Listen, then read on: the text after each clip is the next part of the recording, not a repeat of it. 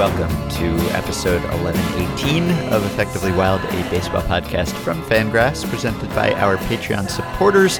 My name is Ben Lindbergh. I'm a writer for The Ringer and joined as always by Jeff Sullivan of Fangraphs. Hello. Hello. So we must acknowledge at the start of this episode, as we have to do all too often, we are podcasting in the wake of yet another national tragedy, which always feels strange and you feel like you have to acknowledge it. There's no really sufficient way to acknowledge it yet then transition to talking about baseball for the rest of the episode. There's no graceful way to pull off that transition. I don't think I will spare you any thoughts about baseball being a distraction at times like this, et cetera, et cetera. But we, as a country, keep finding ourselves or putting ourselves in this situation and our thoughts are on one level about baseball and the playoffs and what we're about to talk about, and on another level, as always, with the victims and their families. So here we are again. Yep, I uh, I was trying coming into this, and this is obviously not the first time that you or I have had to try to do some regular work on uh, on the morning or afternoon of, of something that grants our work such perspective. There is no there's no simple way of I don't know if it's justifying what we're doing, but uh, we know we know the significance of what we do relative to the significance of events that have taken place. But you can't really, I guess, expect everything to stop. We're here if you want to listen. If you don't want to listen, you don't have to do it. If you don't want to read, you don't have to do it. If you want to just focus all of your mental energy on helping, I fully encourage you to do so. Help, uh, help in Las Vegas, help in Puerto Rico, help in the Virgin Islands. Just help however you mm-hmm. intend to help. And, and when you need some sort of five minutes of mental relief, we're here to talk to you about John Jaso and his sailboat. That's right. Yeah, John Jaso is is bringing the peace of mind that we need these days. Yeah, we're we're going to do a general playoff previewy episode. Of course, the playoffs are about to begin. The regular season is over, but a few things we wanted to banter about, beginning with Jaso, who sounds like he might call it a career. And he is, of course, famous to effectively wild listeners for being the original user of the phrase such as baseball and such as life. And he has taken that philosophical stance now, extended it to his own life and it sounds as if he might be done with baseball. He said in a story that was published this weekend traveling, living simply, being anonymous, that sort of stuff. That's his post baseball plans. Really, I just want to live a simple life. I have a sailboat, so I just want to sail away. If you live on a sailboat, it's really hard to live complicated. You have to keep things simple, so that's kind of my catalyst and everything, and my ride and my home. And he says his mind is going elsewhere these days. And I think a lot of us know the feeling. Not a lot of us probably sailing away on a sailboat, but maybe we would like to. I wonder. I have an easier time relating to sort of the the Daniel Norris van life kind of lifestyle. I I know very little about boating, but I would assume that living on a boat is not markedly different from living in a van. The van life is a lot more common among sort of the, uh, the dirtbags, the the hikers, the climbers, the the mountaineers, and the boat life. I'm not entirely sure, but I would assume that there were people of of similar mindsets, similar living simply sort of uh, sort of perspectives, and and so I already kind of had a hunch that horrible, horrible dreadlocks aside, that John Jaso and I sort of shared a number of uh, world outlooks, and uh, even though I am not in position to take my seventeen million dollars and go live off the grid, I am glad that. that he's able to I, I, guess he hasn't started but he's able to at least think about uh, living out his dream uh, living anonymously, and you know, uh, you could you could say that perhaps he didn't go into too much tremendous detail, but perhaps John Jaso will go from living as a pirate to living as a pirate. that could be, yeah. If anyone is interested in the John Jaso lifestyle but doesn't have a sailboat, isn't quite ready to take the plunge, there is one way you could get a simulation of this. I, I don't normally make video game recommendations on this podcast, but I do do a video game podcast called Achievement Oriented at The Ringer. And we did an interview not long ago with the creator of a game called Sail Away, which is a sailing simulator that you can get on PC on Steam. And it models the entire world, so you can sail anywhere you want.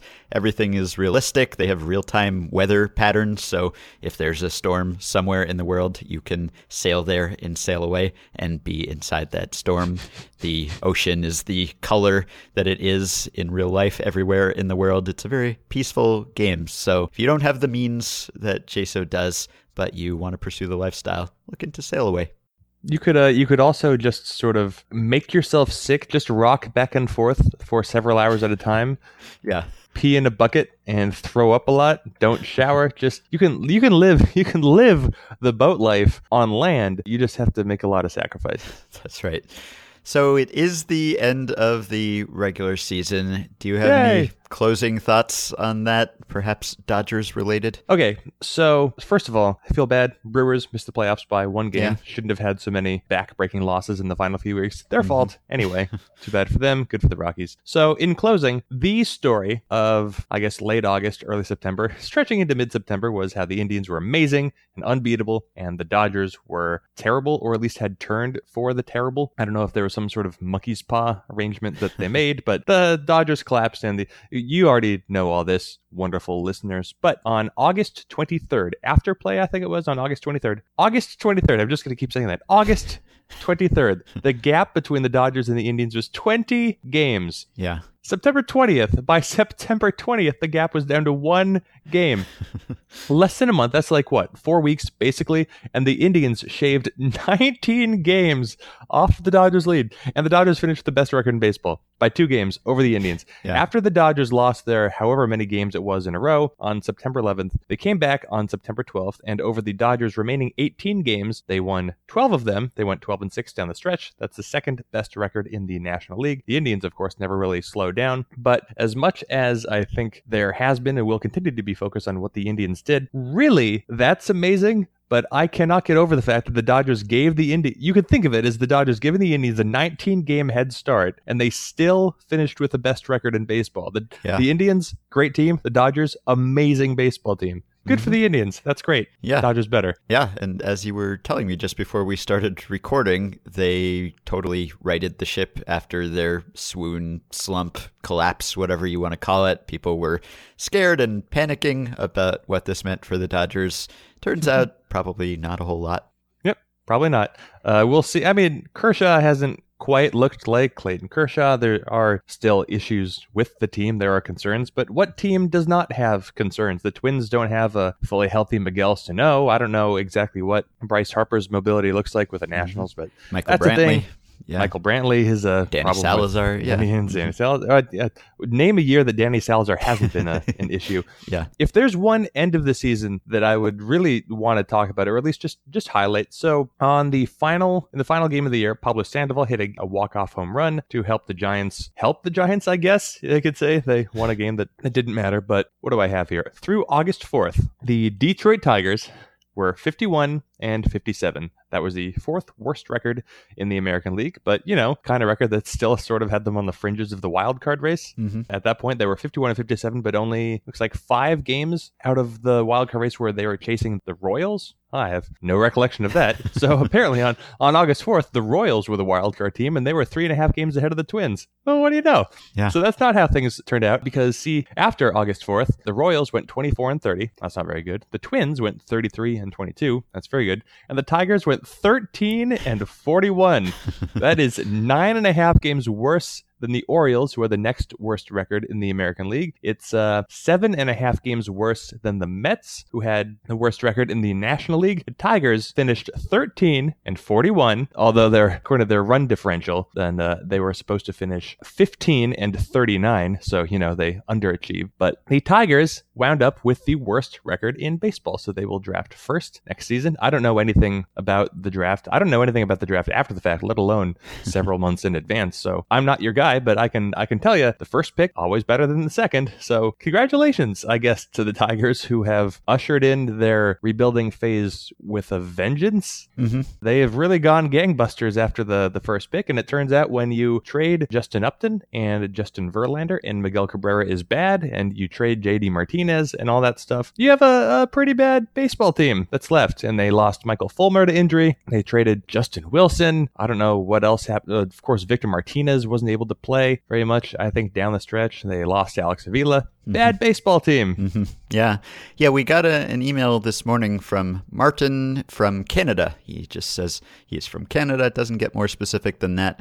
he says that uh, it's about the number one draft picks and which franchises have not had them. So he writes hmm. According to the font of all knowledge on the internet, Wikipedia, there are eight MLB franchises that have never received a first overall pick in the Rule 4 draft. He lists them Red Sox, Reds, Indians, Rockies, Dodgers, Giants, Cardinals, Blue Jays. And he says, How long do you think it will take until all of the teams will have tanked hard enough for a first overall draft pick? Or are there any market intangibles that mean that a team will be cajoled into spending or retaining some talent to avoid such a fate? For example, I could see this happen in Boston. Even when they were bad, they were never truly bad. But on the other hand, the bottomless pit of money called the Yankees had a few lean years when George Steinbrenner was in the MLB sin bin, and that netted them two first round picks. I'd like to see what you think about this. P.S. If you were taking odds on which one of the eight would be among the first to get a top pick, or would be the Reds. first among them to get a top pick. It's the Reds. Yeah. Assuming no trading for one, which team would you bet on? Yeah. I, I think you have to say the Reds. I don't know if the Reds will get worse from here. I think, if anything, it might be more likely that they have already bottomed out and will pull out of this abyss perhaps over the next couple seasons. So maybe they have narrowly managed to avoid this fate, but still, if you put them up with these other eight, I'm not sure.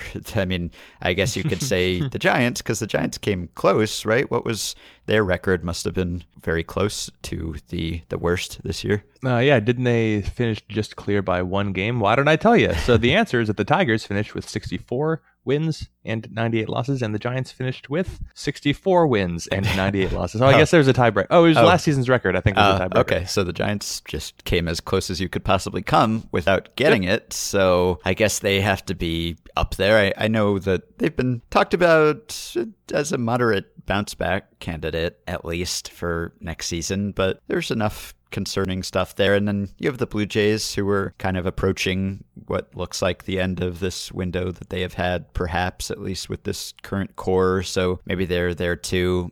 I, just, I don't know. I mean, if you play baseball long enough, decades, centuries, obviously, all of these teams will get there if number one picks continue to be rewarded the way they are now. But there are some teams on this list who should never get there. like I, I can't really construct a scenario where the Dodgers have the worst record in baseball because the Dodgers should always have one of the biggest payrolls in baseball. And as Martin mentions, the Yankees, you could say the same about them, and they have had that. But teams like the Red Sox and like the Dodgers, it's hard to imagine them getting there because just being able to outspend most teams should get you, if not a good team, at least not the worst team. Looks like the last time the Dodgers were truly terrible was 1992, and in that season they went. I should have done this better. Oh, well, wait. The Dodgers had the worst record in baseball that year. What happened? Ah, Dodgers in 1992 finished 63 and 99. who had the first pick in 93? Who did have the first pick in 93? I guess let's find out. let's look at the draft in 1993. Amateur draft, 1993. The first pick went, oh, expansion picks. Huh. Oh. No, wait, nope. First pick in 1993, Alex Rodriguez with the Mariners. Well, how did that work? The Mariners were a game better than the Dodgers. In 1986, the two phase draft system was changed. Instead of holding a second draft phase in January, the franchise who could not sign their first round selections were awarded a supplemental first round pick the following amateur draft. The first pick of the first round is awarded to the worst team in the American or National League. Each season, the two leagues alternate the first pick and proceed through the first round in reverse order of finish from the previous season's standings. So the Mariners had the worst record in the American League in 1992, but they were still a game better than the Dodgers. But I guess it was just the American League's turn. Yeah, so who had the first pick in 92? What a terrible idea. in 1992, the first pick went to the Astros, who took Phil Nevin. Couldn't uh, NL team couldn't pass up Phil Nevin. Yeah. Yeah, but who? And in 1991, the worst record belonged to the Cleveland Indians Uh-huh. by eight games, and they drafted second. They All took right. Paul Shuey. Okay, so the Dodgers just barely missed getting it, just like the Giants did this year. So, so it's possible even for for them to get there. I mean, maybe things have changed since then.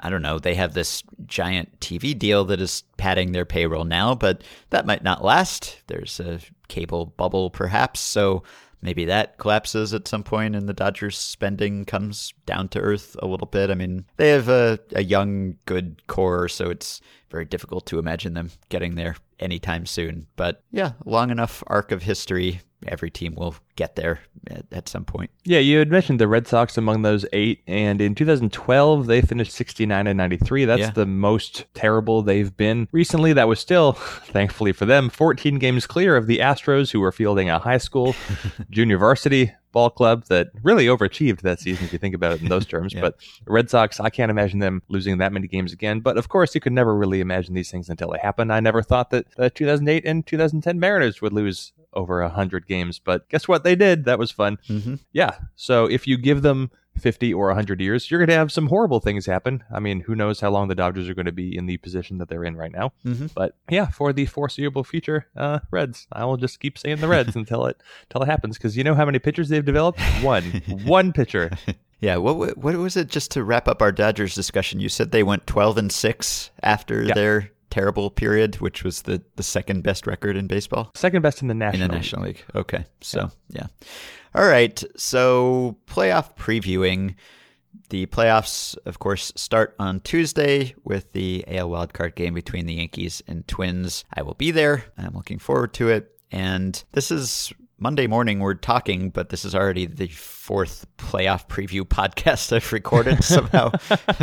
did the Ringer MLB show, did Hang Up and Listen, did the Red Seat, which is a Baseball Prospectus Boston podcast. So I feel like I have already discussed all of the playoffs. But one thing that came up on my Hang Up and Listen appearance, Josh Levin was mentioning that it seems as if the favorite this year has changed a few times over the course of a season, which is different, I think, from 2016 when I think it's fair to say that the Cubs were the preseason consensus favorite. They were the projection system's favorite. They were the team I picked and probably most people picked. And they were also the best team during the regular season. There was no real reason to switch from the Cubs to anyone else. So they basically just ran the table as the favorites. And that was not the case this year, I think, right? Because if you go by the projection systems, the Dodgers started out the season as the favorite, and I think a lot of people doubted that or doubted that there was a big gap between the Dodgers and the Cubs. Turns out there was, but I think even the projection systems have now switched to the Indians going into the playoffs. And there's probably a period early in the year when maybe the Astros were the favorite too. So at least a few teams have had some time as the favorite for the World Series this year. And it really looked like the Dodgers would be the slam dunk one. But the Indians have now overtaken them in World Series odds, according to maybe all the systems, certainly Fangraphs, certainly 538. And that feels right to me, I think. Just as you mentioned, they ended up just barely behind the Dodgers. They are in the stronger league because, yet again, the American League soundly thrashed the National League in interleague play. And I guess you could discuss whether that matters so much when you're looking at just comparing the best team in each league. But I think there's something to that. And we've talked about how they have the best pitching staff in baseball that should serve them well. Terry Francona has proved himself to be a pretty adept postseason manager. So is there an argument for another team? Do you think the Dodgers still have a claim as the favorite? Not that favorite means all that much in the baseball playoffs? No. okay. yeah, I don't either, really. I think uh, I think for most of the season it looked like the Dodgers were the clear best team in baseball and if they did not win the World Series, there were going to be a lot of people thinking that they had choked or disappointed or something. Maybe people who don't really understand how the baseball playoffs work. But yeah, just in the four weeks or so that we just talked about, that stretch where the Indians closed the gap in record, I think they also closed the gap in being the playoff favorite. So at this point I'm I'm looking for reasons to pick any other team and not really coming up with any. Yeah, I think probably Tuesday morning I'm going to take a look at what I think are going to be the playoff rosters, or maybe what will actually be the playoff rosters, and work out all the numbers to see how teams sort of project based on how their Mm-hmm. hitters have done or how their pitchers have done, and just trying to work that out to see uh, statistically how Yeah. things break down. People always talk about how like offense is down in the playoffs, and there are a few reasons for that. One, it's just colder in October, and you know eventually November, but also the quality of the pitching that makes postseason rosters is absurdly good. It's like uh, if you took the average pitcher in the playoffs, it's always the, like the equivalent of I don't know a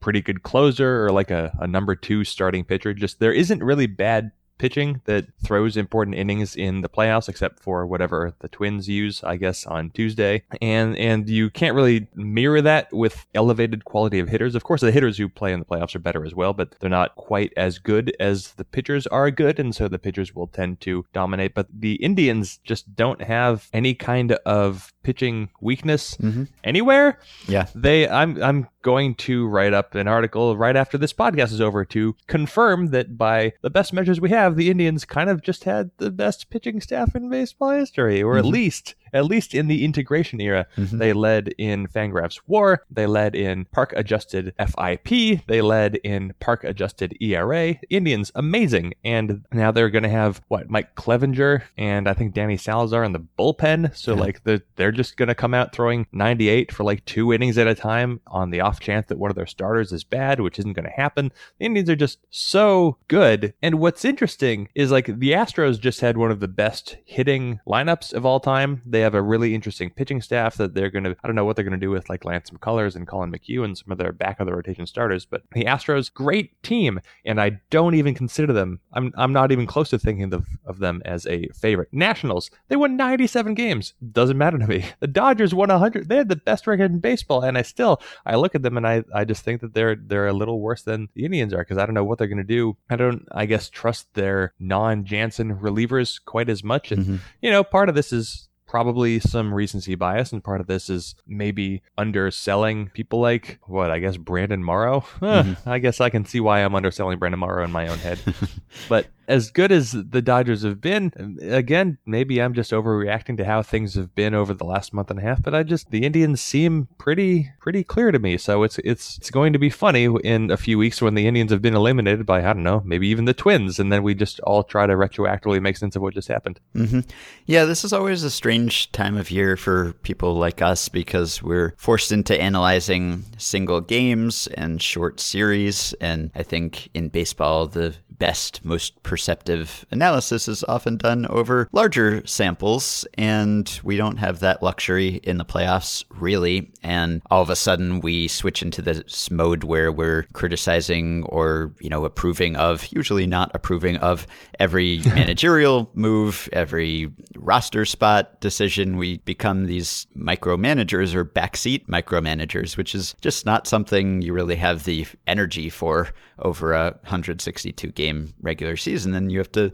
manage differently in the regular season because you have your eye on the long view. And there are some managers who can switch from that long view to the short term view and just can toggle between playoff mode and regular season mode. And then there are others who can't do that or are slower to do that. And sometimes their teams suffer for it. So we're back in that time of year where Twitter is just like, you know, live reacting to not pulling pitchers the third time through the order. And we have to talk about that every year for the fourth consecutive year or whatever it is. And and I mean it matters, but it, it gets a little tiresome to repeat that same refrain. And of course, there's always a desire to pinpoint something that works in the playoffs or something a team can do to win in the playoffs. And I am more of a believer now than I used to be that there are things that prepare a team for the playoffs disproportionately, but it's so new, I think, and so recent that that's the case that we can't really make that statistical argument yet. Like in the past, there's been things like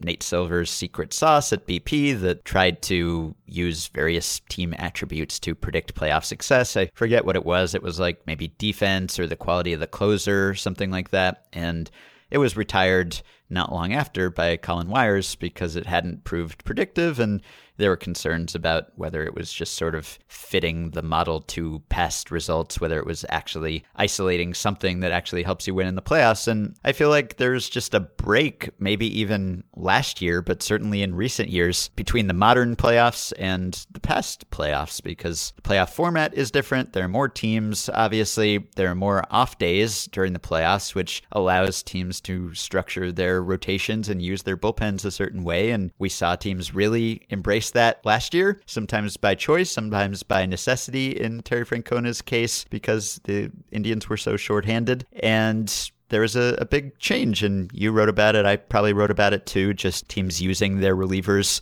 for a higher percentage of their innings, and those relievers being more effective than ever before. And so it feels like we are now in a brand of postseason baseball where there really is something to the idea that if you had, say, a week back of the rotation, a week back of the bullpen, that might have hurt you over 162 games. Doesn't really hurt you over whatever the number of games you end up playing in the playoffs is because you can just find ways to get around those weaknesses. And so you talk about certain teams that seem to be better positioned for the playoffs than they were for the regular season. And I guess the most obvious example of that would be the Yankees. I don't know if you agree with that or disagree with that. Obviously, they were really good over the course of the regular season, too. But the fact that they had kind of a weak back of the rotation doesn't matter now. They can just use Tanaka and Severino and Gray.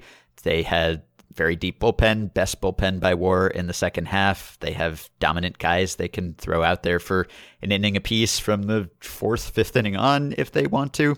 And they also have the most home run oriented lineup, which a lot of people think is a weakness in the playoffs. I tend to think is a strength just because you can't count on stringing singles together against the best pitchers and best defenses in baseball. So I think the, the short sequence offense works best. So do they stand out to you too as the best playoff team relative to regular season team? I guess this is what you'll be writing about on Tuesday, but just going with uh, your thoughts, does that sound right to you? Yeah, yeah, no question. I've been kind of excited. I I shouldn't say excited for the Yankees because I'll never be a Yankees fan. But uh, ever since they made like the the, the Todd Frazier trade, I guess uh, that jumped out to me because I thought, okay, this is this is starting things. I was I've been on the Tommy Kahnle bandwagon since like the second week of April because yeah, mm-hmm. that was one that actually worked out. Like, wow, look at these early numbers. Maybe that's predictive, and it was. It was predictive of a Tommy Kahnle breakout. But anyway, yeah. Yankees have like six or seven or eight really, really, really good relievers, and then they can convert a starter to relief if they want to. So they've it seemed pretty clear for a while that the Yankees were going to be built to be particularly strong in the playoffs, at least on the pitching side. That was before the one would have even been sold, unlike the the Severino breakout or what have you. But mm-hmm. I don't know. Chad Green, I'm supposed to write this probably not great article for for ESPN this week that's talking about like uh, the team every every team in the playoffs their secret weapon, which whatever that can mm. be kind of fun. It's kind of like X mm-hmm. Factor, mm-hmm. but maybe a little more objective. And I, I yeah. don't know at this point if Chad Green counts as a secret weapon because yeah. I and and other people who write about the stuff have been calling attention to him for months because of course we love strikeouts and uh, Chad mm-hmm. Green has earned our notice. So I don't know. I don't have a good sense of how secret Chad Green is anymore, but if anyone out there isn't completely sold on how amazing Chad Green has been, he's been super amazing. He's been like Clayton yeah. Kershaw for half the innings, but he's been like a maybe for all the talk that we talked about Chris Devenski earlier in the year, like Chad Green kind of did him even better. Mm-hmm. And I don't know how aware of that people are. I don't know if the average fan still thinks of like, well, the Yankees are Tanaka and Chapman and Betances, and if only we still had Andrew Miller. I don't know what the average fan thinks. I don't live in New York or around Yankees fans, but if I'm going to guess that maybe there are just so many interesting pitchers on that team that you can't give equal thought to all of them. So I don't know. Do you think Chad Green is a secret weapon? I'm kind of asking you for help here from my article because I don't know who the Yankees' secret weapon would be otherwise. Yeah, I mean, it's hard to put ourselves outside the bubble of Fangraphs and effectively wild and very well informed baseball fans. I think if you asked the typical casual fan who Chad Green is, they probably wouldn't know, right? Because he's a second year player. He was a not particularly effective starter before this year he's a Yankee, so that helps with making a player high profile, but he's not a big name. He's not a former top prospect or anything. He's 26, so I think he he counts. But you know, in the second half, he had a .88 FIP in 36 innings, which is really crazy. And that whole bullpen, like, it's not like they even need to do any unorthodox managing, really. It's not like they need to do what Terry Francona did last year, where it was like bringing in Miller, Allen at some you know, earlier time than usual or stretching them longer than usual. Joe Girardi doesn't have to do that. He can just use each of these guys for an inning apiece, basically, and just go from like the fourth inning on with just an unhittable reliever. I mean, there's Chad Green, there's David Robertson, there's Kahnle, there's Chapman, there's Dellin Betances, who I know some of these guys have had some control issues. Betances certainly has. The command hasn't been there at times. Still a very effective reliever on the whole. I'm not even mentioning other guys like Adam Warren or Chasen Shreve, or I mean, he hasn't been very effective certainly recently, but it's just a incredibly deep and good bullpen. So, I mean, Girardi can just do the Ned Yost model of like each guy gets an inning and you bring him in at that assigned inning. He doesn't even have to get creative. It's just you have to get the starter out early to find a way to use all of these guys. Yeah. Somebody asked in my chat last Friday what storyline I think is going to stand out as being a surprise in the playoffs. And I get the sense that so last year the the Indians bullpen usage and in particular their Andrew Miller bullpen usage, it seemed really like creative genius, but I think that it was it came about in large part just because of the desperate state of the pitching staff. Like they were forced yep. into having to do that. I don't think that's going to happen again. I don't think we're going to see somebody pitch like Andrew Miller pitched last October. But one of the sort of carryover effects is that I do expect the Yankees are going to be hyper aggressive with their bullpen usage because I think that mm-hmm. I'm going to guess from all the transactions they've made this season that this has sort of been kind of the Cashman front office and maybe Joe Girardi plan all along. Of course, you trade for Sonny Gray because you want some sort of starter help in the playoffs, but I I don't think that you're going to see Severino, Gray, Tanaka, or whoever the fourth star is going to be. I guess that would be Sabathia. I don't think you're, you're going to see them pushed very deep because they just don't need to do it. Mm-hmm. Yeah, that's right. So that'll be the kind of thing where Girardi, if he doesn't have a quick hook, he will be roundly criticized for that, I think. But yeah, it's just it's a really strong playoff field. It's a lot of fun stories, a lot of good teams. We talked about this recently. Only 12 teams finished with winning records, so down the stretch there weren't a lot of exciting pennant races. It was kind of a dull end to the season, but I think that the upside to that is that the teams that did make it are really strong and you have all kinds of great stories. You have a bunch of teams that have never won a World Series, the Astros, the Rockies, the Nationals slash Expos. You have the Indians with their 68 year drought. The Dodgers and the Twins haven't won in more than 25 years. And then like MLB gets what it wants too. I mean, it probably probably wants the things I just mentioned, but it also wants big teams with big fan bases that people like to like or hate. And MLB gets the Yankees, the Red Sox, the Cubs, the Dodgers. So this is kind of a best case scenario. I don't know that this will end up rivaling last year's playoffs just in terms of the Cubs story. There may not be a single story as compelling as likely to capture the non fan as the Cubs story was. But I think on the whole, this is just a really strong field of teams and a really fun field of teams, and I'm looking forward to it. And it's it's hard to know what else to say because there's only so much analysis you can do of the playoffs with one game eliminations or five game or seven game series. There's all sorts of randomness here and would not be oh, all that shocking if the Twins end up winning this thing even. so I I don't know. I, I run out of things to say at some point and I just sort of sit and wait. I mean, it's been a while really. I would say my own consumption of baseball has really changed over the years and there was a time when I was a fan of one team and I would watch that team every single day that they had a game. It was like part of my routine. I would come home. I was still in school at this point, so I didn't have a lot of post school plans, and I would just plant myself on the couch in front of the TV. It was a staple of my evenings.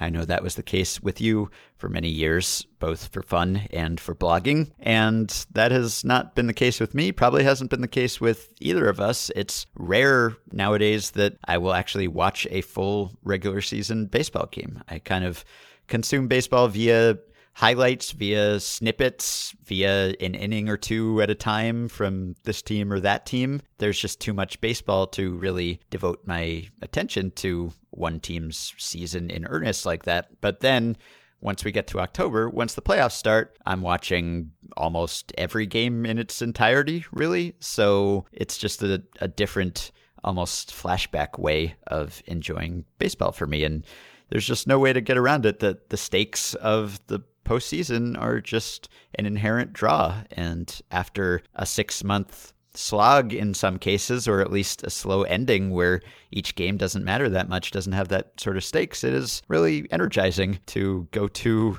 the playoffs and, and to go right to single elimination games. I'll be tomorrow in Yankee Stadium with a baseball atmosphere that I haven't experienced in a while, at, at least, I guess, since I was at the single elimination game that the Mets were in, in Citi Field. yeah, as much as I sort of dread the month of October for what it does to the the workload, I guess, or at least the work unpredictability. Like, you know, I remember yeah. last year with with the uh, the wild card game and the Orioles not using Zach Britton. It's like, all right, well now not only was I, I think live chatting that game, which went for like five or six hours, but then it was like, all right, now we need to write really late at night about not only the Zach Britton non-decision or decision, but now I need to try to think of a way to write it in a way that isn't already being written by other. It's just it's stressful yeah. because it, it means that uh, I think one of the advantages of of what we do is that we can find a topic when we're writing during the regular season that we think maybe nobody else is writing about, and uh, in the playoffs yeah, right. that doesn't really exist, or at least if it mm-hmm. does exist, you have to work. Like you were you were mentioning earlier, how we are sort of put in the role of having to predict or analyze the playoffs, which of course fundamentally we know you can't really do. So uh, mm-hmm. one of the things I try to look for are like those those moments, those little adjustments or little little in-game things that you wouldn't write about during the regular season because who cares what Arismendi Alcantara is doing when he's reading how to steal second base? Nobody cares.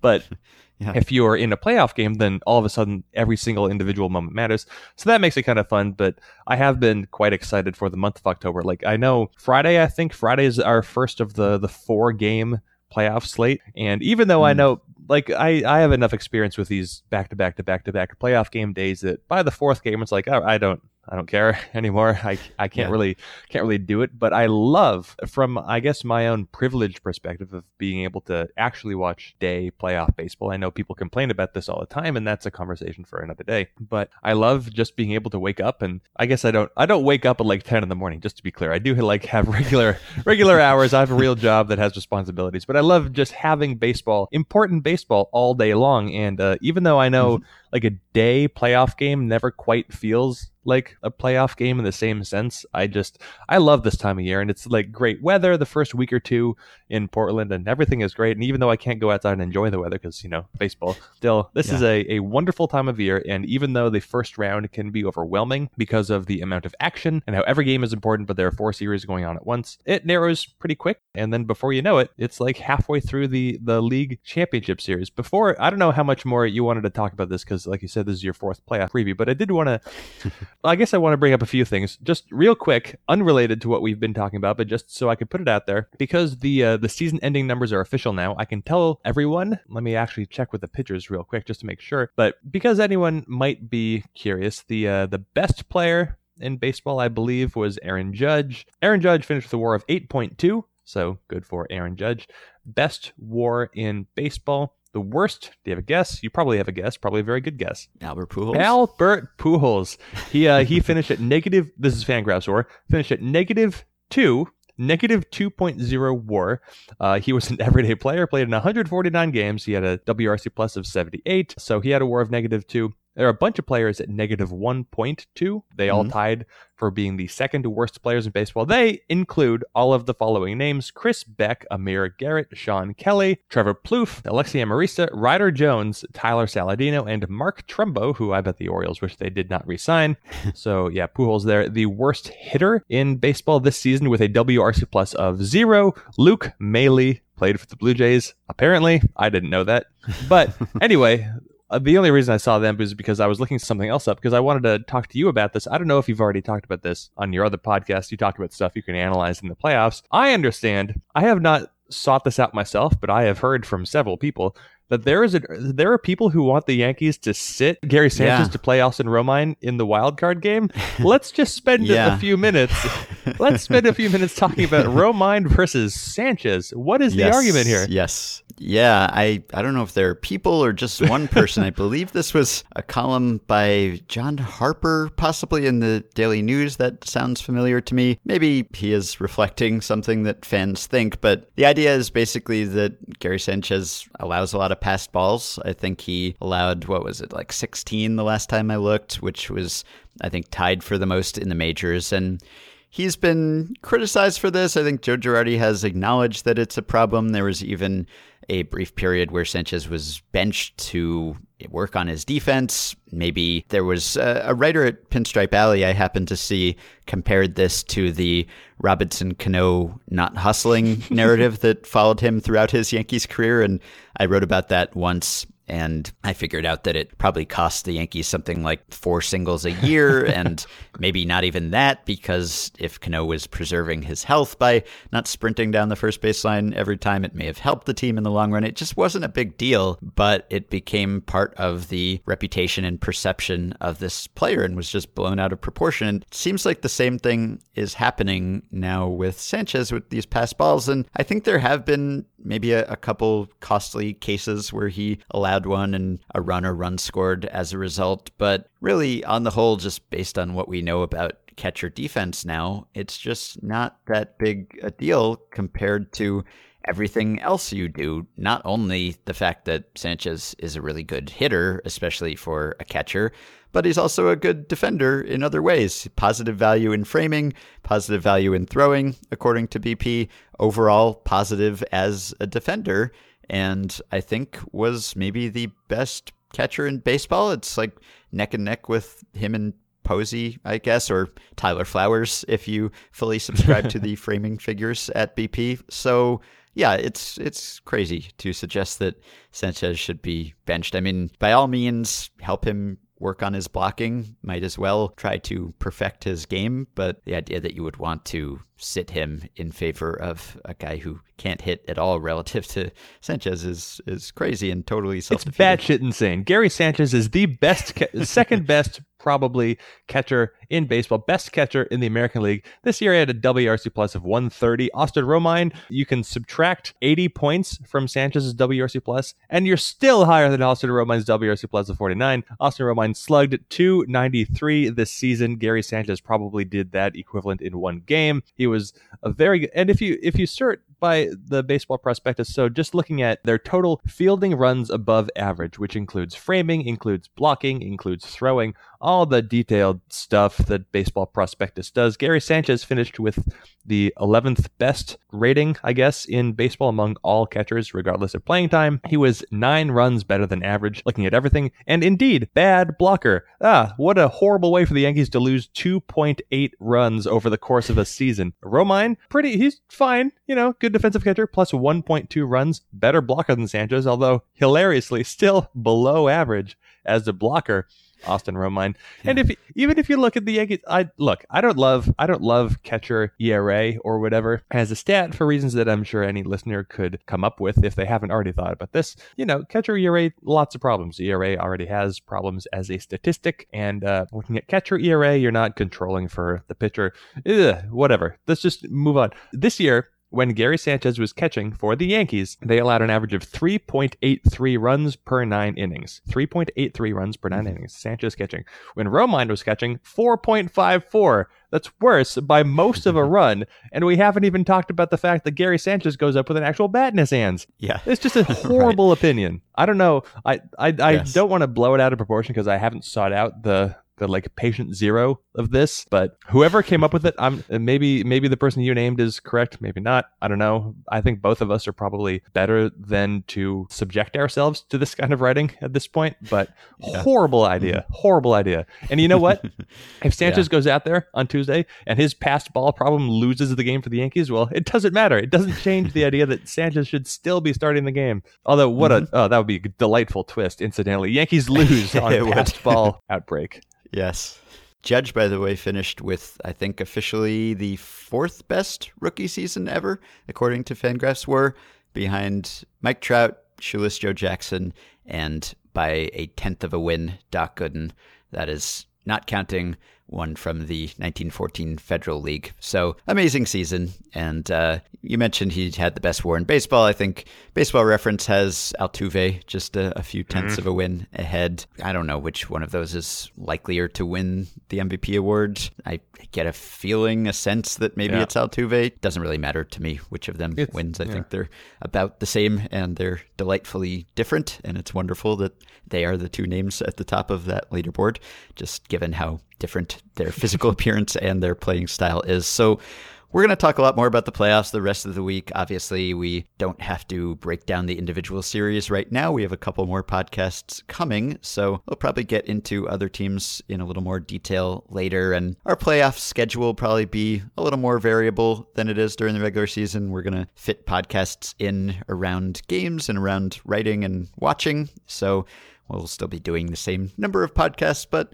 maybe at different times, and uh, we'll alternate between emails. We'll probably still do some emails, but maybe fewer depending on how much playoff stuff there is to talk about. One thing that broke while we were just talking that maybe we don't have a lot of time to discuss at length, but feels like we should acknowledge. Evidently, according to Ken Rosenthal, who tweeted this eight minutes ago, Braves GM John Coppolella is expected to resign today, according to Ken Rosenthal's sources. And people listening to this might know more about this story than we do as we speak week, but according to Rosenthal, again, this resignation believed to stem in part from issues with Braves talent acquisition in Latin America. Special assistant to the GM, Gordon Blakeley, also involved in issues hashtag Braves are facing, sources tell The Athletic. So this is surprising. This kind of comes out of nowhere for me. I know Rosenthal had written a story for The Athletic not long ago about some sort of dysfunction in the Braves front office. I don't know if it explicitly mentioned this scandal, but evidently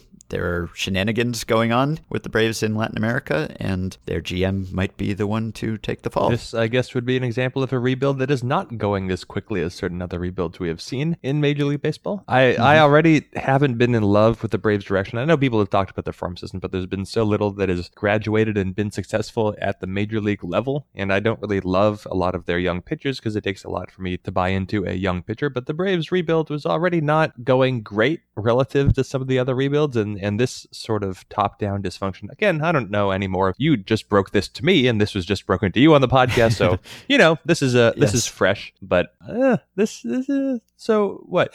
This is a pretty extreme outcome. So I see Jeff Passan is reporting again. This might be old news to people listening. If so, apologies. But Passan reports that Coppolella and the Braves have been under league investigation in recent weeks, and at least one anonymous complaint had been filed with the league. But this is pretty extreme to have a GM resign over something like this because we have seen similar scandals, right? We've had AJ Preller was suspended when he was with Texas for some international signing shenanigans. He was not the GM at that time, but he was not forced to resign. Of course, he then had subsequent scandal with the Padres and their medical disclosures or lack thereof he's still running the team. And then you had the Red Sox who were caught making some bonus shenanigans also with international prospects, and they had some penalties. They had to tear up some contracts, that sort of thing. But I don't know that anyone resigned or was fired, let alone the person who is ostensibly running their baseball operations. I know there's been some question about who is actually running things there just because they have Schuerholz still around. They have John Hart still around uh, who brought in Coppolella, or at least elevated him to his current position officially. So this would be different from those previous scandals. I, I don't think that this sort of thing is unique to the Braves, certainly, but maybe in some way this was worse or more directly implicated an executive. I mean, this even goes back to like what Jim Bowden mm-hmm. with the Nationals, right? Bowden, Bowden, I never remember. He doesn't deserve the proper scandal. pronunciation. right, but under his regime with the team, there was a, a scandal about bonuses being skimmed off the top and going to people with the organization. So there's unfortunately a long history of this sort of thing, but in most cases, it doesn't cost a high level executive their job. Yep. So whenever I hear about something that is where an organization is being investigated in Latin America, I always just have to assume it's something similar to what the Red Sox were doing, where they're just trying to package players Yeah. together. But if the Red Sox, I mean, they they were punished. They were dealt some sort of blow for what they were doing, even though it seemed like many teams were doing the same thing. But in order to actually get the general manager out of his job, like he's not resigning because he's an honorable fellow. Presumably, he's under significant pressure to resign. He just wants to, I don't know, get out in front of this or a forced resignation or what. But this is, I, I don't know if I don't. We don't know any of the details about this aside from it seems to have something to do with what's going on in Latin America. But this this seems like this is going to be uh it's going to be a big one, maybe an unprecedented one, whatever it is. Yeah, Passan just tweeting three minutes ago now. We should just keep podcasting all day as these tweets come in. Jeff said that the Braves organization has been a wasteland of infighting in recent weeks. According to numerous sources, chaos centered around Coppolella. Early on investigation, little evidence had been found to corroborate a number of accusations levied against Coppolella, but evidently that must have changed later in the organization. So Rosenthal saying that it is the team being investigated for circumvention of international signing rules. So hmm. This is something I'm sure that we'll find a lot more about in the coming days, and it'll be interesting to see how this affects the rebuild because we haven't really seen this sort of thing where. I mean, Capella maybe was not solely responsible for the Braves rebuild in the way that, say, Theo was the architect of the Cubs rebuild or Luhnow was the architect of the Astros rebuild. But we haven't seen a process like this get interrupted with a, a change. I mean, unless you count like Sam Hinkie with the Sixers, that happened to him. But for the most part, we've seen GMs kind of get to stick around and shepherd their rebuild into fruition. Mm-hmm. And that evidently not going to be the case with the Braves. So this is probably a story that we can talk about again once we know more, but seems like something that we should mention. Turns out that when you are dealing with uh, potential assets, and these are people, of course, but let's refer to them as baseball assets, uh, young players who have tremendous value, who are going to be paid some small fraction of their actual market value, it turns out you are incentivizing wrongdoing in several forms. Pay players what they're worth. Mm-hmm. Just real quick, I'm just looking at a blurb. Uh, you know, it's all season wrap up stuff. So I'm just going to read you a line. This is about the Angels and uh, and their offseason plan. A line that jumps out to me. Angels general manager Billy Eppler said Sunday that he plans to talk to Justin Upton's agent this month to quote express exactly how we feel about him. End quote. just going to leave that out there as something kind of ominous Yeah, that and uh, sounds- disconcerting. That sounds like uh, like a "we need to talk" text or something. Yeah, that right? sounds scary. here's here's exactly what we think about your client. This is not going to be done in public. And secondly, uh, just because we might as well do this, this will be the only podcast we do before you go to the game Tuesday night. So uh, Twins Yankees, Ervin Santana versus Luis Severino. Although it's also going to be Ervin Santana and Trevor Hildenberger and etc. against Luis Severino and Chad Green, etc. We will be podcasting again presumably Wednesday after the game is over. Hopefully after the game is over. I guess it could be a very long game. Prediction, please. Well, I think the Yankees are clearly the favorites here. They are not only the home team, but the better team by far. They have what the second highest run differential in baseball this season. The Twins had the lowest of any playoff team. They what they barely outscored their opponents, right? I think did they end up outscoring their opponents? It was like plus one did, uh, coming to plus the last game of the season. Oh, okay, oh, okay. So that's that's better than I expected. So the Twins, I think, are probably the the worst team in the playoffs. The Yankees, well, you could make the case that they're among the best, but you know it only matters so much in a single game. Ervin Santana has had dominant starts this year, and if he has one on Tuesday, then that will be the end of the Yankees. But I don't know what you put the probability at. Something like 65 35, 70 30. I mean, Yankees have the better starter going in this game, by far the better bullpen, the better offense. They're the home team. They have everything in their favor. So that only means so much in a single game, but that's, I think, how you have to project this. Yeah, Fangraphs right now we have it at about Yankees win two thirds of the time. Uh, during the season, the Yankees went four and two against the Twins, outscoring them by eight. And yeah, obviously I have to take the Yankees, and I will pick the Yankees by eight runs. okay, that's aggressive.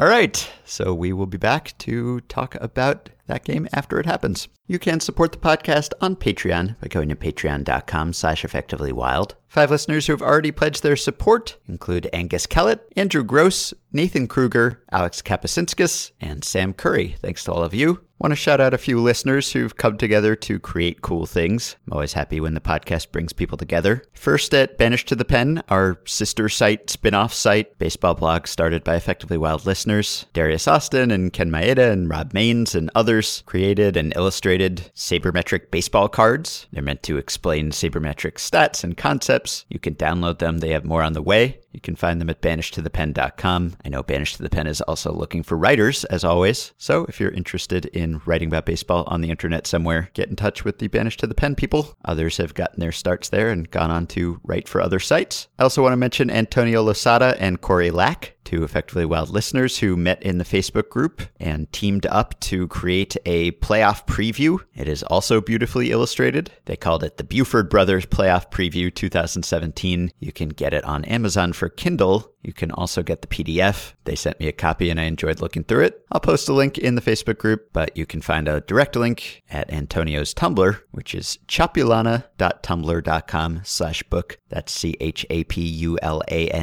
Congrats, guys, on getting that together in time for the playoffs. You can join our Facebook group at facebook.com slash groups slash effectively wild. It is always a hive of activity during the playoffs, lots of good game threads going on. You can rate and review and subscribe to Effectively Wild on iTunes. Thanks to Dylan Higgins for editing assistance. If you're in the mood for more playoff preview, there's a new episode of the Ringer MLB show up today too. Michael Bauman and I talked to our colleague Zach Kram, covered some of the same ground Jeff and I just did, but also got into some other areas that weren't covered on Effectively Wild today. You can also find my interview with Bill James, one that Jeff and I teased on last Friday's episode. That is up now on the Ringer's Channel 33 feed. Just search for Channel 33 on iTunes or wherever you get your podcasts, as they say.